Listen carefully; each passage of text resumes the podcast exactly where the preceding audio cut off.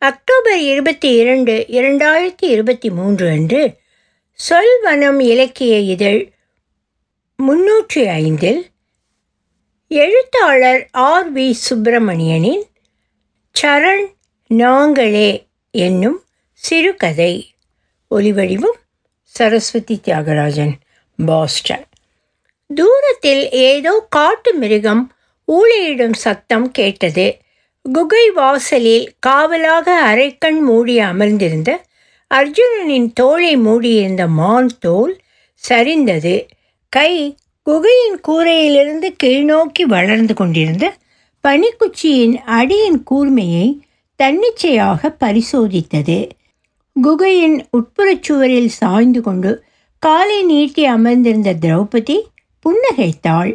பாஞ்சாலியின் காலை தலையணையாக கொண்டு படுத்திருந்த நகுலன் கர்த்தபகண்டன் வந்துவிட்டான் என்று சகாதேவனை பார்த்து சொன்னான். ஏதோ கழுதை புலி ஊழையிடுகிறது என்று நினைத்தேன் என்றான் அர்ஜுனன். கழுதை வரைக்கும் சரிதான் என்று நகுலன் சிரித்து கொண்டான். கைகளை தன் தலையில் பின்னால் கட்டி படுத்திருந்த காதேவன் பீமன் பாடுகிறான் என்றான். பாடுகிறானா? இத்தனை வருஷத்தில் அவன் பாடி நான் கேட்டதே இல்லையே. இத்தனை கண்ண கடூரமாகவா பாடுவான்? மகிழ்ச்சியாக இருக்கும்போது மட்டும்தான் பாடுவான். நீ பாசுபதம் பெறச் சென்றிருந்த நாட்களில் அவன் முறை வந்தது. அப்போது சில இரவுகளில் அவன் பாடுவதை கேட்டிருக்கிறோம். நல்ல வேளையாக இந்திரபிரஸ்தத்தில் அவன் மாளிகை நகருக்கு வெளியே இருந்தது. அதனால் அங்கே அவன் பாடுவதை கேட்கும் பாக்கியம் நமக்கு கிட்டாமல் போய்விட்டது என்றான் நகுலன். அதான் கழுதை தொண்டையன் என்று பேர் வைத்திருக்கிறீர்களா? என்று அர்ஜுனன் சிரித்தான். நாங்கள் வைக்கவில்லை. அது பாஞ்சாலி வைத்த பேர். அவள்தான் அந்த சாரீரத்தை அதிகம் அனுபவித்திருக்கிறாள். அவன் கழுதை தொண்டையன். நான் குதிரை. பாஞ்சாலி சட்டென்று கையை தூக்கி நகுலன் தன் வாக்கியத்தை முடிக்காமல் தடுத்தாள். போதும் போதும். மூத்தவர் இல்லாவிட்டால் பொதுவில் என்ன பேசுவதென்று என்ற விவஸ்தையே இருப்பதில்லை என்று பொய்க்கோபத்துடன் சொன்னாள். அவள் கண்ணங்கள் சிவந்திருப்பது வெண்முடிக்கு மாறாக அந்த அறை இருட்டிலும் தெரிந்தது. அர்ஜுனன் மெதுவாக சிரித்து கொண்டான். இத்தனை நாள் கழித்துத்தான் நீ இப்படிப்பட்ட பெயர் வைத்திருப்பதே தெரிகிறது. ஒருவன் கழுதை ஒருவன் குதிரை. நான்? நீர் கழுகு. எங்கே பெண்ணிருந்தாலும் மூக்கில் வேர்த்துவிடும். இவர் அன்னம் பாலையும் தண்ணீரையும் பிரிப்பது போல நல்லது கெட்டதை பிரித்து சொல்லுவார். வெள்ளை வெள்ளையர் என்று வேறு இருக்கிறார். மூத்தவருக்கு வேறு என்ன பெயர் வைக்க முடியும்? கரையான்தான். ஏட்டை அரிக்கும் கரையான். என்று திரௌபதி நகைத்தாள். அர்ஜுனன் புன்னகையோடு மான்தோலை இழுத்து தன் தோள்களை மூடிக்கொண்டான். மீண்டும் அரை தூக்கத்தில் ஆழ்ந்தான். அரை நாழிகைக்கு பிறகு பீமன் குகைக்குள் நுழைந்தான். அவனது மரப்பட்டை காலணிகள் குகையின் பாறைத்தரையில் ஓசையை எழுப்பின. அவன் தோளில் சில கிழங்குகள் கிடந்தன. பசிக்கிறது திரௌபதி. இந்த கிழங்குகளை சுட்டுக்கொடேன் என்று குகைக்குள் நுழைந்ததும் நுழையாததுமாக சொன்னான். பாஞ்சாலி கிழங்குகளை வாங்கி கொண்டு போனால் பீமன் தன் காலணிகளை கழற்றி வீசினான். தலையில் கட்டியிருந்த துணியையும் உருவினான். வெண்மையும் கருமையும் கலந்திருந்த அவன் தலையிலிருந்து பனித்துளிகள் உருகி அவன் கன்னங்களில் வழிந்தன. தலைத்துணியை வைத்து கன்னங்களை நன்றாக துடைத்து கொண்டான். குகையின் ஓரத்தில் மூன்று பெரும் கற்கள் அடுப்பாக அமைக்கப்பட்டிருந்தன. அதன் அருகே சுள்ளிகள் குவிக்கப்பட்டிருந்தன. பாஞ்சாலி சில சுள்ளிகளை வைத்து நெருப்பை மூட்டி இருந்தாள். பீமன் தீக்கு நேராக தன் பாதங்கள் இருக்கும்படி காலை நீட்டி அமர்ந்தான். பெரிய குகை. குகையின் மேலே இருந்த சில பிளவுகளின் மூலம் குளிர்ந்த காற்று வந்து கொண்டிருந்தது. குகைக்குள்ளிருந்து பாறை குழிவு ஒன்றில் தண்ணீர் நிரப்பப்பட்டிருந்தது. இலைகளை முடைந்து ஐந்து படுக்கைகள் செய்யப்பட்டிருந்தன. பீமன் சுற்றுமுற்றும் பார்த்தான். வெளியே நல்ல குளிர். உள்ளே அத்தனை தெரியவில்லை என்று முறையிக் கொண்டான். நீ சொன்ன பிறகுதான் உரைக்கிறது என்று அர்ஜுனன் மான் தோலை நன்றாக இழுத்து போட்டி கொண்டான். பாத்திரங்கள் கிடையாது. நேராக நெருப்பில் சுட்டுத்தான் உணவு. வரும் வழியில் பனி எருதின் தடங்களை பார்த்தேன். காட்டு மிளகு செடியும் பெருங்காய மரமும் உப்பு கற்களும் கூட தெரிந்தன. நாளை விருந்துண்போம். அடுத்த நாளிலிருந்து வழக்கிருப்பதை ஆரம்பிப்போம். என்றான் பீமன். கொண்டாட்டத்தை இன்றே. இப்போதே ஆரம்பித்து விடுவோம். கொஞ்சம் பாடேன் என்றான் அர்ஜுனன். கேட்டுவிட்டதா? உங்கள் எல்லார் மீதும் பரிதாபப்பட்டுத்தான் அரைக்காத தூரத்திலேயே பாட்டை நிறுத்தினேன் என்றான் பீமன். திரௌபதி அதற்குள் ஒரு தொன்னை நிறைய வாதுமை கொட்டைகளை கொண்டு வந்து பீமனிடம் கொடுத்தாள். அருகில் மரம் இருக்கிறதா? நாளை எருதிரைச்சியோடு இவற்றையும் சுட்டு தின்போம் என்று சொல்லிக்கொண்டே பீமன் கொட்டைகளை உடைக்கத் தொடங்கினான். அர்ஜுனன் பீமனை நோக்கி தன் புருவத்தை உயர்த்தினான். யுதிஷ்டிரன் தானே அரை நாள் தூரத்தில் நான் கீழே விழுந்து மூச்சை அடக்கிக் கொண்டேன். என்னை பார்த்து பெருமூச்செறிந்தான். என் தலையை கோதினான். பிறகு பெருந்தீனிக்காரன் அதனால்தான் கடைசி வரை வர முடியவில்லை என்று முணுமுணுத்தான். பிறகு அவனும் அவனுடன் ஒட்டிக்கொண்ட அந்த புது நாயும் திரும்பி பார்க்காமல் போய்விட்டார்கள். நால்வரும் வாய்விட்டு சிரித்தார்கள். எனக்கு மத்தியமர் மீது அதிக பிரியம். ரெட்டையருக்கு அழகு அறிவு பற்றிய கர்வம். மத்தியமருக்கு பெண் பித்து நீங்கள் விருகோதரன். இவர் மட்டுமே மாசுமருவற்ற உத்தமர். அதனால் கடைசி வரைக்கும் செல்ல முடியும் என்று திரௌபதி சொன்னாள். ஓனாய் வைரனா கழுதை தொண்டையன் என்று நினைத்தேனே என்று அர்ஜுனன் இழையில் வெட்டினான். யுதிஷ்டரனை விட நாம் அனைவருமே உடல் வலு மிக்கவர்கள் ஏன்? இன்றைய பாஞ்சாலி கூட அவனை விட இளையவள் வலியவள். அவனால் எப்படித்தான் அவனுக்கு முன் நாம் அனைவரும் விழுவோம் என்று நம்ப முடிகிறதோ அதுவும் பீமன் தனக்கு முன் விழுவான் என்று எப்படித்தான் நம்புகிறானோ என்று நகுலன் அழுத்து கொண்டான். அவனுடைய பலமே தன்னைத்தானே ஏமாற்றிக்கொள்ளும் திறமைதானே? தனக்கு எது வசதியாக இருக்கிறதோ அதை நான்கு முறை தனக்குத்தானே சொல்லிக்கொள்வான். அது உறுதியான நம்பிக்கையாக மாறிவிடும். அவனுக்கென்று நாலு சூதர்கள் அதை பாடலாகவும் பாடிவிடுவார்கள். தர்மவான் தேர்தரையில் இறங்காது என்று வியாசரியே பாட வைக்கவில்லையா? தம்பியரையும் மனைவியையும் வைத்து சூதாடியவன் தர்மவான் தானா? அஸ்வத்தாமனை பற்றி பொய் சொல்வதற்கு முன் அவன் நெறி பிறழவே இல்லையா? என்று யாராவது கேட்டு விடுவார்களே என்று அவன் ஒரு கணம் யோசித்திருப்பானா? என்று சகதேவன் எரிச்சலோடு சொன்னான். அன்று அவன் கை எறியாமல் தப்பியது எப்படி என்று இன்று வரை எனக்கு புரிந்ததில்லை. என்னை தடுத்தது எது? அர்ஜுனன் பீமனை பார்த்து தன் இடது புருவத்தை மட்டும் தூக்கினான். நீ இல்லை நீ வெறும் சாக்குதான் என்று பீமன் எரிந்து விழுந்தான். கர்ணன் அங்க நாட்டின் அரசனானதும் எல்லாரும் அவன் ரிஷி மூலத்தை கண்டுகொள்ளாமல் போயிருப்பார்கள். ஆனால் உங்கள் இருவரையும் ஏன் எங்கள் இருவரையுமே கூட அவனை குதிரைச்சூதன் என்று இழிவுபடுத்தும்படி தூண்டிவிட்டு கொண்டே இருப்பான். ஆனால் அவன் தன்வாயால் எதுவும் சொல்ல மாட்டான். என்றான் சகதேவன். குதிரைச்சூதன் என்றால் அது நானே தான் இந்த லட்சணத்தில் நான் அவனை எங்கே இழிவாக பேசுவது? என்று நான் அவன் தூண்டுதலுக்கு மசியவில்லை. இவன் என் ஆடி பிம்பம். ஆனாலும் இவனும் மசியவில்லை. பகாசுரனையும் இடும்பனையும் கூட உயர்வாகவே மதிப்பவன் பீமன். ஆனால் பீமன் குடிப்பிறப்பை வைத்து இழிவுபடுத்திய ஒரே வீரன் அவன்தான் என்று நகுலன் சொன்னான். நீதி தவறாதவன் என்று பேரும் புகழும் கர்ணன் யார் என்று அவனுக்கு நன்றாகவே தெரியும். இந்திரபிரஸ்தத்தை நிர்வாகித்த எனக்கே தெரியாமல் பார்த்து கொண்டான். என் கண்களே கட்டப்பட்டிருந்தால் இந்த அப்பாவி பீமனுக்கும் வில்லையும் குதிரையும் மட்டுமே அறிந்த இவர்கள் இருவருக்கும் தெரிய வாய்ப்பே இல்லை. ஆனால் உண்மையை சொன்னால் அரசு பீடம் போய்விடுமே. அதனால்தான் கர்ணனை மட்டுமே அஞ்சினான். அன்னையை கர்ணனிடம் அனுப்பி அவனை பலவீனப்படுத்தியவன் அவன்தான். ஆனால் கண்ணனுக்குத்தான் வஞ்சகன் என்று பேர் என்று சகதேவன் சொன்னான். மகாவீரன் என்னை விட பீஷ்மரை விட துரோணரை விட ஒரு மாற்று உயர்ந்த வீரன். இத்தனை பேர் முனைந்து அவனை பல ஆண்டுகளாக தொடர்ந்து பலவீனப்படுத்தி இருக்காவிட்டால் அவனை வென்றிருக்க முடியாது. உண்மை தெரிந்த பிறகு எங்கள் எல்லாருடைய மனமும் மாறிவிட்டது.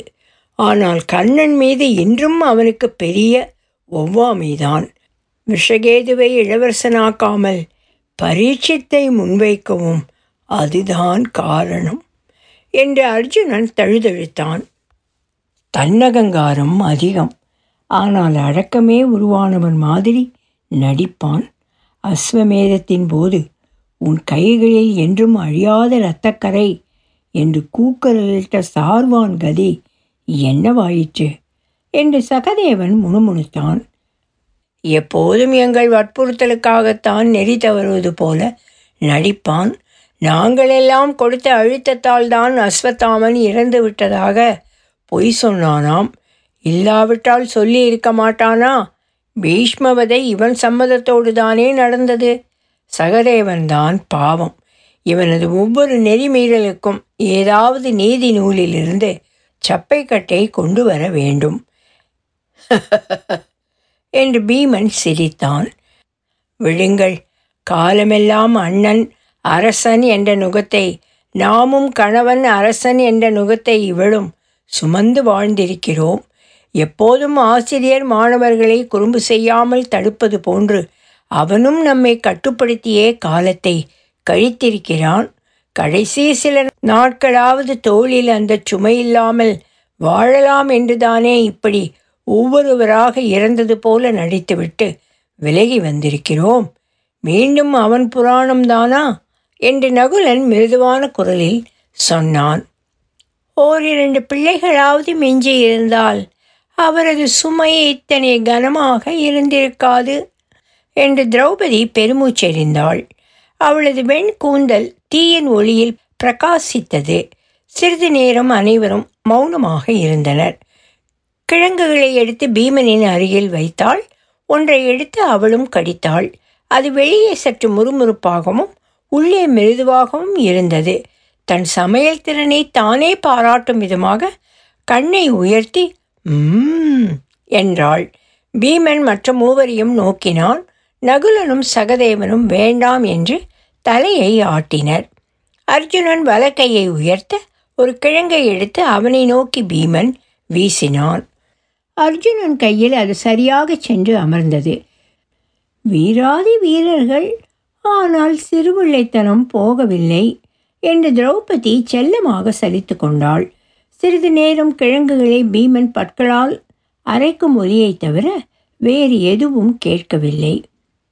பிறகு வாடா ஒன்றும் அச்சமில்லை. என்னை தாண்டித்தான் எந்த காட்டு விலங்கும்? உங்களை அணுக முடியும். என்று பீமன் அர்ஜுனனை அழைத்தான். ஐவரும் தங்கள் இலை படுக்கைகளுக்கு சென்றனர். குகையில் மௌனம் நிலவியது. ஆனால் ஐவரில் எவருக்கும் உறக்கம் வரவில்லை. குகையின் கூரையையும் சில பிளவுகள் வழியாக வந்த மெல்லிய நில ஒளியையும் பார்த்து கொண்டே படுத்திருந்தனர். திரௌபதி திடீரென்று எழுந்து உட்கார்ந்தாள். அழகர் சொல்வது சரிதான். மூத்தவரின் அழுத்தம் இல்லாமல் சுதந்திரமாக சில நாட்களாவது வாழ வேண்டும்தான். அவரை பற்றி பேச வேண்டாம்தான். ஆனாலும் ஒரே ஒரு சந்தேகம். எனக்கு நீண்ட நாட்களாக இந்த கேள்வி உண்டு. நுகம் சுமை என்று காலமெல்லாம் உணர்ந்தீர்கள். கதிரை வைத்திழந்தான் மீது நாலு பேருக்கும் ஏன் எனக்கும் ஏற்பட்ட சினம் இன்றும் அணையவே இல்லை. நான் பாரதிய நாரி பத்தினி என்ற நிலையிலிருந்து விலக முடியவில்லை. அவரை நீங்க முடியவில்லை. ஏன் நீங்கள் அண்ணனை விட்டு போய் வேறு ஊரில் நாட்டில் ஒரு அரசை ஏற்படுத்தி வாழ்ந்திருக்கக்கூடாது நீங்கள் இருவரும் வெல்ல முடியாத வீரர்கள். நீங்கள் இருவரும் ஒரு மாற்றுதான் குறைந்தவர்கள். திராவிடத்திலோ காமரூபத்திலோ மிசிரத்திலோ யவனத்திலோ பீத்தர் நாட்டிலோ எங்கோ மூத்தவரிடமிருந்து தூரத்தில் மகிழ்ச்சியாக வாழ்ந்திருக்கலாமே. குறைந்தபட்சம் துவாரகைக்கு அருகில் ஒரு நகரை அமைத்து கொண்டிருக்கலாமே. கண்ணன் உதவி இருக்க மாட்டானா? யாரும் பதிலளிக்கவில்லை. சில நிமிஷங்கள் சென்றன. பிறகு பீமன் மெதுவாக தன் கண்களை திறந்தான். மார்பில் கட்டியிருந்த கைகளை விடுவித்து தன் முகத்தை துடைத்து கொண்டான்.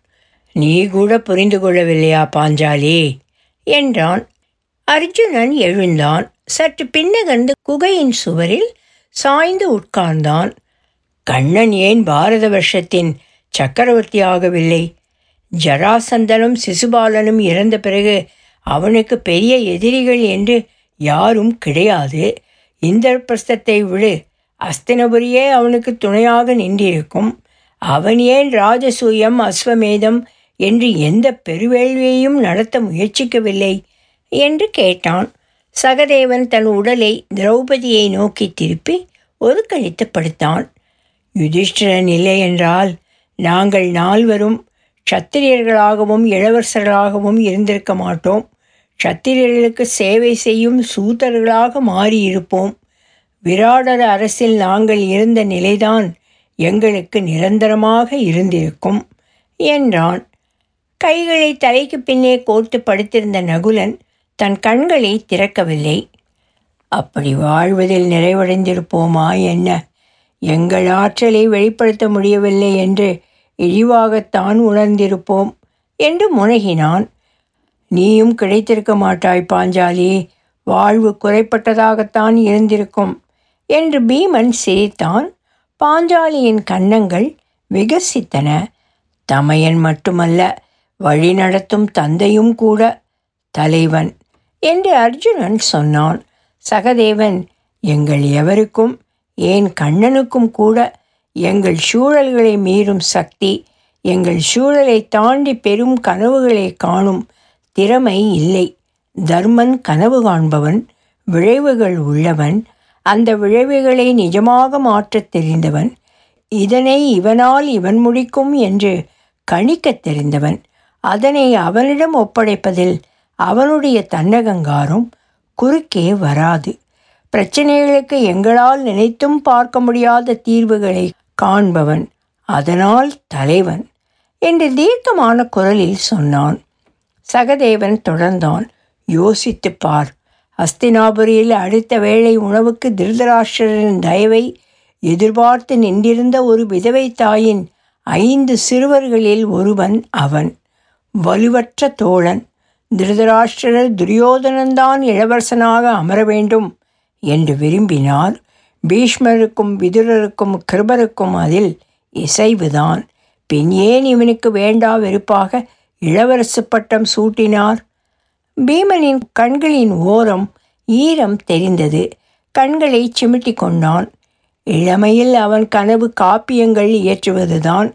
அடுத்த வால்மீகி ஆக வேண்டும். புரூரவஸ் யயாதி ஹஸ்தி ஆகியோரை பற்றி காவியங்கள் எழுத வேண்டும் என்று தன் கனவுகளை என்னிடம் ப பகிர்ந்து கொண்டிருக்கிறான்.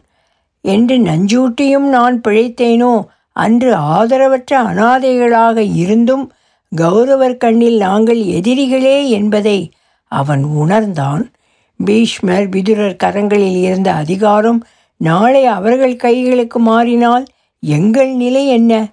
உயிர் தங்குமா? தான் ஹஸ்தினபுரி அரசனாக ஆவதே எங்கள் முன் இருக்கும் ஒரே வழி என்பதை புரிந்து கொண்டான். படைகள் கௌரவர் பக்கம் கருவூலம் அவர்கள் கையில் அதிகாரம் அவர்கள் கையில் பீஷ்மரும் கிருபரும் விதுரரும் சகுனியும் மற்ற மூத்தவர்களும் அன்று துரியோதனனே அடுத்த இளவரசன் என்பதை ஏற்றிருந்தார்கள். இவன் எப்படி குறுக்கே நுழைவது? அரசனாவது. எத்தனை திறமையான ஆட்டத்தை ஆடினான். கண்ணனால் கூட அப்படி யோசித்திருக்க முடியாது. நான் திரும்பி வந்த நாளிலிருந்து தான் நீதிமான் தானே தர்மவான் தானே அறச்செல்வன் என்று பிம்பத்தை உருவாக்கினான். குடிகளை குடித்தலைவர்களை தன் பக்கம் இழுத்தான். விதுரர் மெதுவாக எங்கள் பக்கம் சாய்ந்தார். துரோணரும் பீஷ்மரும் கிருப்பரும் இத்தகைய அறச்செல்வன் அரியணை ஏறுவதுதான் சிறந்தது என்று எண்ண ஆரம்பித்தார்கள். எண்ணிப்பார் குரு வம்சத்தில் வேண்டாம். ஏதாவது சத்திரிய அரசில் குடிமக்கள் நல்லெண்ணத்தை மட்டும் வைத்த அரசனானவன் என்று யாராவது இருக்கிறார்களா என்ன? எனக்காக என் உயிரை காக்க தன் கனவுகளை கைவிட்டு எங்களுக்காக கனவு கண்டவன் பாஞ்சாலி. பீமன் குரல் தழுதழுத்தது. ஆமாம் தம்பியின் நலனே முதல் நோக்கம். அதனால்தானே உங்களையெல்லாம் பணயமாக வைத்தார் என்று திரௌபதி ஆங்காரமாக கத்தினாள். ஆம் தம்பியர் நலனுக்காக உலகியல் வெற்றியை அடைய நினைத்தவன் ஒரு கட்டத்தில் உலகில் வெற்றிக்காக தம்பியரை பணயம் வைக்கத்தான் செய்தான். அவனும் மனிதன்தான். அது அவனுடைய ஒரு கணத்து மாற்றம் ஒரு கணத்து பலவீனம். சகதேவனை பணயம் வைத்த கணத்தை நாங்களே எதிர்பார்க்கவில்லை. அதனால் மூச்சடைத்து பேச்சடைத்து செயலற்று சிலையாக நிலையழிந்து நின்றோம். யுதிஷ்டரனுக்கும் எங்கள் அறிவுரை தேவைப்படும் தருணம் ஒன்று நிகழும். என்ன செய்யலாம் என்ன செய்யக்கூடாது என்று நாங்கள் எடுத்துச் சொல்ல வேண்டி இருக்கும் என்பது அந்த கணத்துக்கு முன் எங்கள் புரிதலுக்கு அப்பாற்பட்டது. எங்கள் இயல்பு நிலை திரும்பிய போது அவனை தடுக்கும் கணம் கடந்து விட்டது அவன் இயல்பு நிலை திரும்பிய போது அவனால் ஒன்றும் செய்ய முடியவில்லை. என்றான் அர்ஜுனன். ஒரு கண பலவீனம் திரௌபதி. எல்லா வெற்றிகளும் தம்பியருடையது. தானும் ஒரு வெற்றியை பெற வேண்டும் என்று விழைந்தான். சூதில் வல்லவனும் கூட. ஆனால் சகுனி அவனை விடவும் வல்லவர் என்பதை அவனால் உயிர்த்துணர முடியாமல் போய்விட்டது. என்று சகதேவன் பெருமூச்செறிந்தான் பிழைகளே செய்யாதவன் அல்ல. தப்பு கணக்குகளே போடாதவன் அல்ல. என்று நகுலன் சொன்னான். உங்கள் பங்கை அதுவும் கண்ணன் பங்கை குறைத்து மதிப்பிடுகிறீர்கள் என்று பாஞ்சாலி மெதுவான குரலில் சொன்னாள். நல்லவன்தான் வல்லவன்தான் பெரும் கனவுகளை காண்பவன்தான் அவற்றை எப்படி நிறைவேற்றுவது என்று திறமையாக திட்டமிட்டு நிறைவேற்றுபவன்தான். ஆனால் அவனால் வரைவு திட்டம்தான் போட முடியும் அவற்றை நிறைவேற்ற முடியாது. அதற்குத்தான் கண்ணன் தேவைப்பட்டான். அவனால் மாபெரும் மாளிகைக்கு ஒரு வரைவு திட்டம் போட முடியும். அதை எப்படி நிர்மாணிப்பது? அதற்கு எங்கே என்ன பொருட்கள் வாங்க வேண்டும் என்பதையெல்லாம் பார்த்து கொள்ள கண்ணன் வேண்டும். மாளிகையை எழுப்ப நாங்கள் முக்கியமாக இவர்கள் இருவரும் வேண்டும் என்று நகுலன் சொன்னான். கண்ணன் மூளை நானும் பீமனும் கரங்கள் இவர்கள் இருவரும் கண்கள். யுதிஷ்டிரனே மனம் அவனே எங்களை வழிநடத்தும் ஆத்மா என்று அர்ஜுனன் சொன்னான். என்று நினைத்து பார்க்கும்போது ஒரே ஒரு குறைதான்.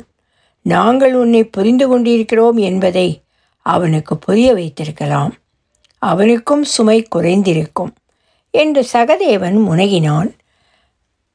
அர்ஜுனன் பிளவுகளின் வழியே தெரிந்த நிலவின் கீற்றை நோக்கினான். உண்மைதான். எப்போதும் நாங்கள் அழிக்கிற மாதிரி அடிப்போம் அவன் அழுகிற மாதிரி அழுவான். எந்த நெறிமீறலுக்கும் இதே சூத்திரம்தான்.